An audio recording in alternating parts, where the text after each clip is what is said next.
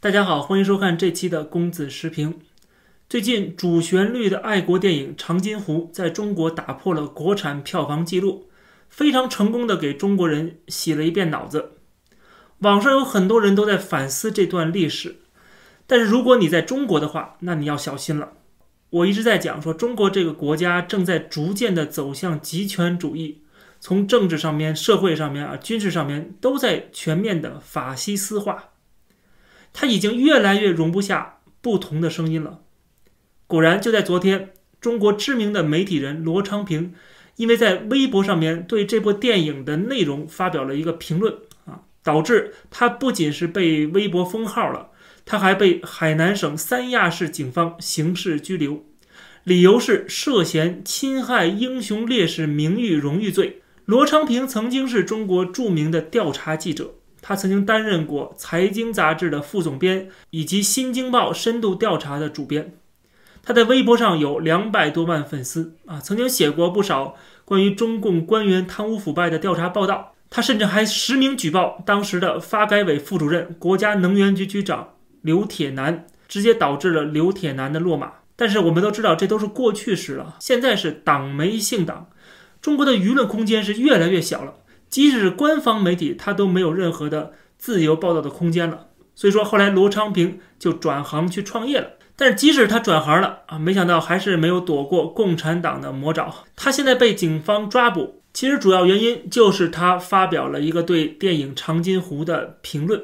他说：“半个世纪之后，国人少有反思这场战争的正义性，就像当年的沙雕连不会怀疑上峰的英明决策。”其实就是这么一句话啊，很简单的一句话，导致他现在啊很快就会被关进监狱。可能，那么这句话有没有错呢？啊，当然没有错。如果说问对错是非的话，但实际上他是在提醒很多人，就是是不是要反思这个历史的，就是战争的正义性。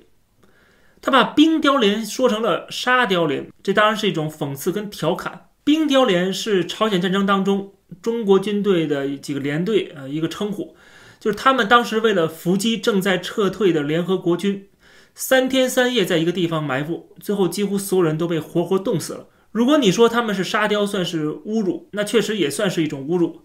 但是就算是侮辱，他侮辱的也是一群死人呐，这在任何的正常国家都构不成所谓的犯罪。即使他侮辱的是活人，那政府也没有权利去干预的。除非那个被侮辱的对象出来起诉他啊，那就是交由法院来处理，这才是真正的法治社会应该做的。但是中国很明显不是法治社会啊，他为什么现在政府这么着急跳出来去对他禁言，然后抓捕他呢？关键的问题还是在于他让大家去反思这个历史甚至是让沙雕们、韭菜们、炮灰们啊，不管你怎么称呼他们，去质疑他们为什么不怀疑上峰的决策。就是政府的决策到底是对是错呢？有没有反思呢？但是这是中国政府今天最忌讳的，共产党这个政权，它就是靠着无数人所谓的抛头颅洒热血才建立起来的，它也同样需要这些人去为他献身，才能够保住这个政权。这时候你罗昌平居然让大家去反思、去质疑，如果大家都意识到了自己可能是韭菜、是炮灰啊，随时都可能被这共产党给牺牲掉的话。那么这个共产党的天下啊，他怎么维持得住呢？所以说不抓你抓谁呢？侮辱不侮辱死人，这并不是罗昌平被抓的真正理由，他只是一个借口。其实共产党自己就没少侮辱这些老兵，不仅这些人去当炮灰白白去送死了啊，明知道去送死还是派他们去，活下来的呢，最后也遭到了各种各样的政治运动的迫害，然后还有很多人是一辈子穷困潦倒。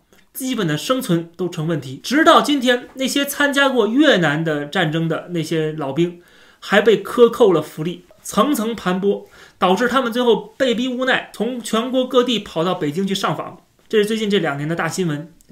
他们年轻时候为共产党出生入死，年老就换来这个吗？这难道不是对他们最大的侮辱吗？所以，共产党在乎的并不是说他们被言语侮辱了。在乎的是罗昌平，你不能去质疑这些死人为党捐躯的价值。注意，今天的中国大陆铺天盖地在宣扬什么爱党爱国、英雄烈士，对吧？还有什么厉害了我的国，做中国人多骄傲。它其实就是在加强中国人的凝聚力，让大家都紧密的团结在党中央跟习近平的周围。因为现在的中国可以说是内忧外患啊，什么水灾呀、电荒啊、制造业的这个危机呀、金融的暴雷呀、地产债务的问题呀，啊，还有就外汇储备的枯竭呀，等等等等。在国外呢，又遇到欧美国家的制裁啊，什么贸易战、科技战，还有就台海、南海的这种紧张局势。那么这个时候，政府就需要人们把嘴给我好好的闭上啊，老老实实的，只许说好话，只许唱赞歌，对党中央跟习近平要无脑效忠。现在他们最害怕的就是有批判思维的、有天生反骨的、追求自由民主的、不服管教的这些人。换句话说，就是他们要的不是积极参与政治跟公共事务的公民，他们要的是一群能够把习近平思想当做真理来膜拜的愚民。其实，中华人民共和国这个政权从建立到现在维持到今天啊，其实一直都是靠这个愚民政策的。只不过呢，跟改革开放那个经济腾飞的年代相比，今天这个时候就更需要给人民洗脑了。所以说，像罗昌平这样的刺儿头，就正好撞在了枪口上。环球时报的评论就说：“刑拘罗昌平是依法维护社会基本价值。那这个社会基本价值是什么呢？啊，当然就是我刚才说的，不许反思，不许质疑，不许批评啊，只许叫好，否则的话就给你安一个罪名，把你抓起来。为了保证这个罪名又是有法可依的，最近这两年不停的修改法律，推出相关的法律法规啊。在今年年初就有一个叫做蜡笔小球的网红，也是以同样的罪名给抓了啊。”他在这个微博上也有两百多万粉丝，跟罗昌平一样。这些人都是意见领袖，他们是有影响力的啊！共产党肯定不会放过他们的，必须要杀鸡给猴看。我在这里边想多聊几句罗昌平讲到的朝鲜战争正义性的问题。在墙内他是不允许大家发表各自的观点的，那么我们在墙外来讨论讨论。我之前在节目里提到过。《长津湖》这部电影所反映出的这个所谓抗美援朝的故事，这是一段非常不光彩也是不正义的战争。当时是二战结束，朝鲜跟中国他们都是苏联阵营的小弟，金日成、毛泽东都是靠斯大林的这个扶持啊起来的。在一九五零年六月二十五号，朝鲜人民军突然越过三八线，大举的入侵韩国。联合国安理会连续通过了多项决议，强烈谴责，要求北韩啊，也就是朝鲜撤军。然后后来通过决议，二十一个联合国成员国出手啊，对遭到入侵的大韩民国提供军事跟医疗协助。在联合国军快取得最终的胜利啊，眼看就要统一朝鲜半岛的时候，苏联坐不住了，他要求另外一个小弟中国去参战。当时中国是毛泽东说了算的啊，他决定参战，那其他人反对也无效。所谓的“唇亡齿寒”，这是我们从小听到的，这只不过是一个借口而已啊。这很明显，战争跟中国的关系并不大，它是朝鲜跟韩国之间的统一战争。韩国背后是美国，是联合国；朝鲜背后是苏联。但是苏联他自己不愿意出兵，他们好不容易扶持了中国共产党啊，成功了。那么这个时候就是你中共报恩的时候了，你要替主子上战场啊，替父从军。除了中共政权的建立离不开苏联以外，它未来的这个发展也离不开苏联的援助啊。没有苏共就没有中共啊，就所以说苏苏联是这个中共的一个额爹嘛。所以这才是毛泽东决定出兵来替爹打仗的真正原因。当然了，还有另外一个目的。就是他想让他儿子去战场上历练一下啊，这样好未来接班啊。没想到这个毛岸英没有当成毛二世，被轰炸机给炸死了。这可能是抗美援朝的结果里边啊，对中国人最大的贡献了啊，就是没有让中国像今天的朝鲜的金家王朝一样，就是毛二世、毛三世世世代代的世袭下去。我们可以想象一下，就是毛泽东的接班人如果是他儿子，而不是华国锋的话，那么很可能就不会有后来的改革开放了。邓小平恐怕就是张承泽的下场了。总之呢，当时的中国站在资本主义世界的对立面，跟联合国为敌，跟欧美自由世界为敌，这是违背历史潮流跟大趋势的。按照共产党的词汇来说啊，这是反动的、反人民的。